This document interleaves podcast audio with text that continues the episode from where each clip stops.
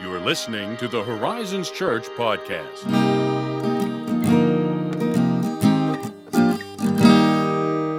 Hello, Ethan, with your Jeff Bridges t shirt. That's right. Oh, thank you. Hello, Josiah, with your lovely color palette of a plaid flannel Thank you. Yes, Yeah. yes, this is a it's a good clothing day. As of this recording, I don't know what the weather will be like when you're listening to it, but when we're recording this, it's a lovely temperate day, It is. mid 60s. I'm, I'm Gorgeous. looking outside right now, seeing a, a sparrow duck into a gutter. that was did not go where I was expecting it to go Yeah. at all. I mean, nature's a it's a it's a funny thing.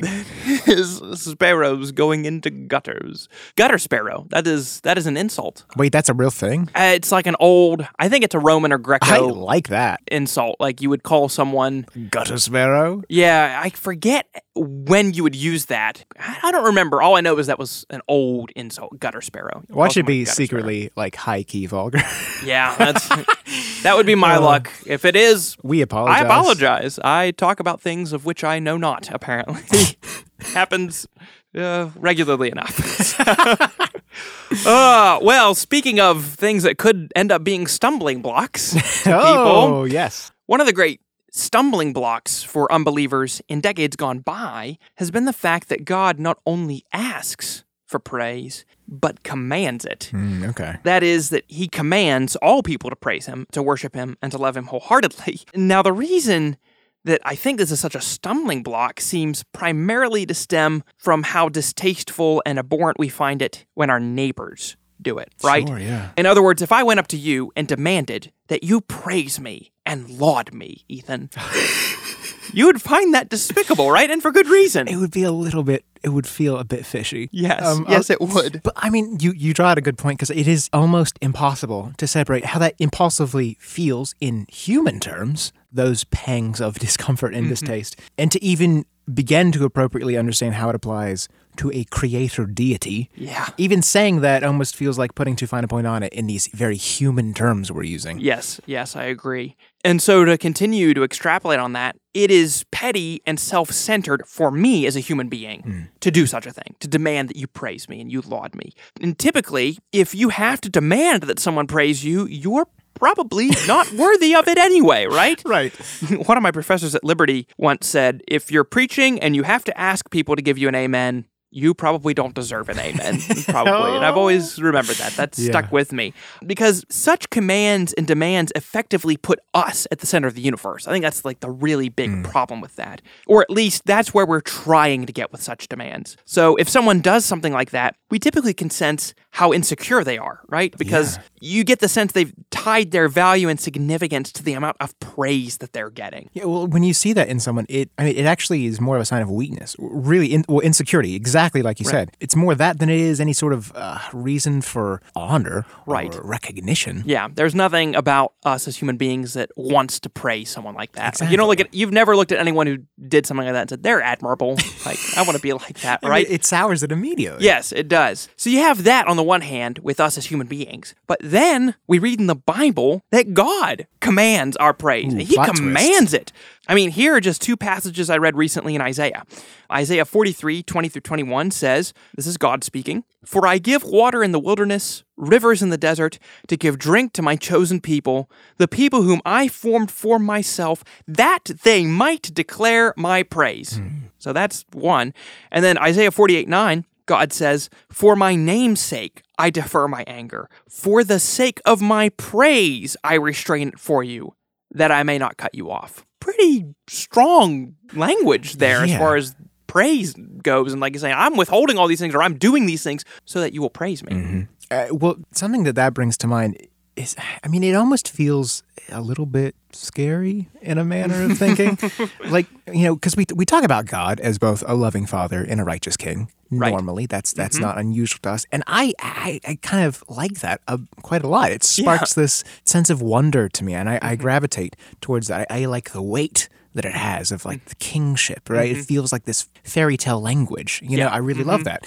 But when we start to talk about like these very self aware commands of praise and fealty, that weight starts to feel a little more like a looming weight to me. Yeah. I mean, in fact, I just said commands there instead of demands because it felt a little more comfortable to say it that way. Yes, exactly, right? There is this sense in which I agree that you get it's like this darkness and this shadow. And like Yeah. I think of that moment when the glory of God descends upon the temple with uh, King Solomon when he built the temple. And it's this thick darkness and like the priests are driven like out like they can't they're like running word. away. And Yeah. Solomon's like I knew you said you would dwell in thick darkness. And like this there's this like this like unbelievable God who's like praise me. Like yes like it just feels so like woo you know what I mean? Like hide like let the mountains fall on me and hide me you know? Like do that.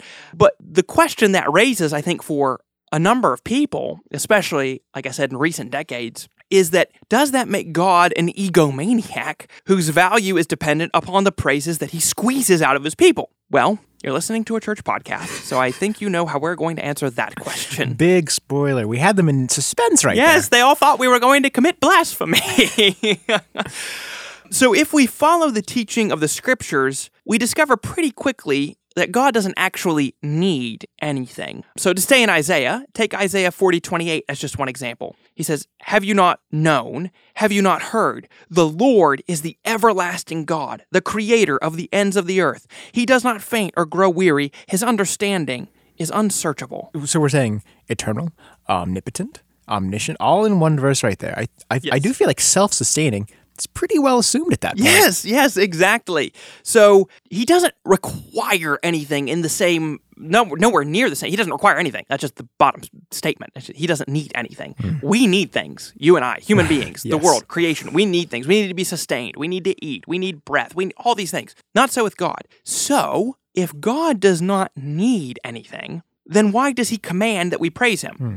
Right? It's it's not as if he's failed to appreciate his own infinite worth or anything, right? Like it's not the problem. Well, at this point in my life, if I was a betting man, I would probably put a sizable, sizable bet on the notion that perhaps it's for our good. ding ding ding ding ding ding ding. And if you had, you would have won Wow. money. Time to go to Vegas. Yes, the the really short answer, it seems to me, and as perhaps said best by C.S. Lewis, is that God commands that we praise him precisely for our good. God is not an egomaniac when he commands our praise, because to praise him and worship him is what we were made to do. So, in other words, God created us. He is the highest good in all the universe. Like, he, he is in himself the fountainhead of love, of joy, of peace, kindness, all the things that we long for and we yearn for. Those are found in him. They come from him. The fact that we have those desires are meant to bring us back to him.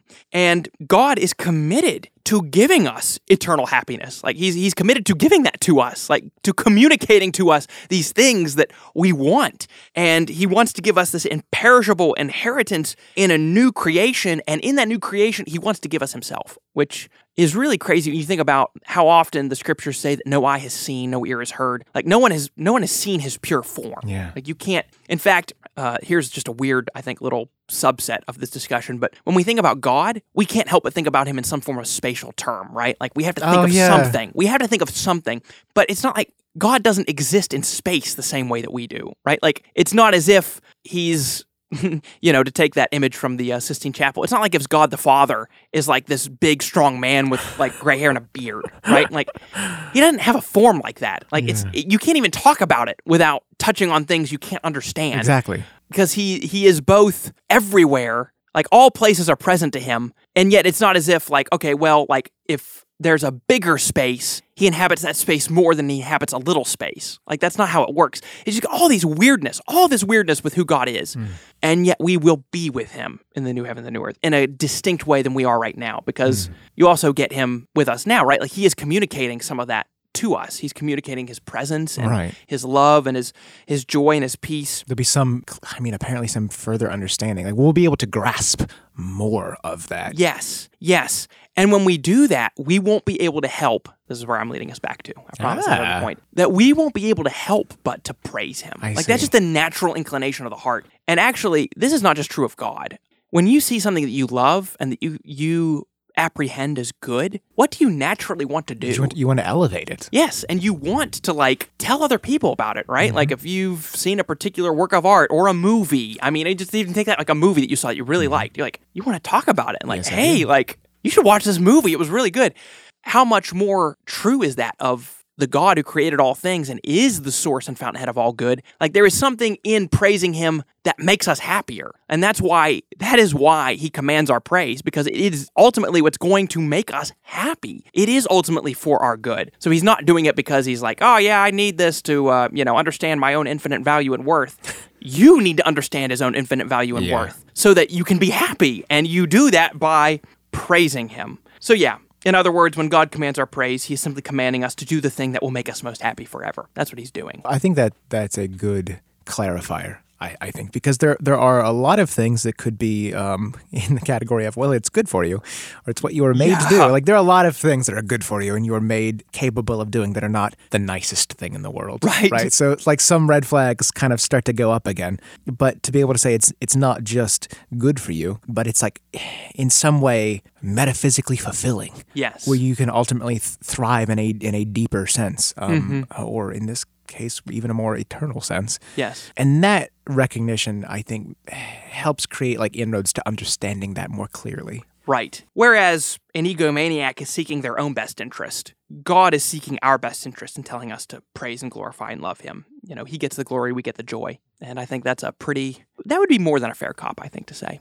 Okay, okay. You know what I mean? Yeah. That's, just, that's, that's pretty awesome, I think, that we get to do that. So, yeah, God is, uh, in short, not an egomaniac. Yeah. In case. In case you were wondering where we stood on that, Yeah. He is not. He commands it for our own good metaphysical fulfillment, as you said. I like that. Metaphysically fulfilling. Yeah. Metaphysical. I just like that word. Well, thank you as always for listening. If you have any questions on this or any other topic, feel free to shoot us an email at podcast at horizonschurch.net. You can also interact with us on social media. And because we are egomaniacs, if you found this episode helpful and uh, you want to share it, leave us an honest five star review in the iTunes store. You know, we'd uh, we'd appreciate it. We really we would. We would, you know, laud us, we love would feel a little bit validated if you did. I'm not gonna lie to you. Oh no! Thank you as always for listening, and we'll catch you next time.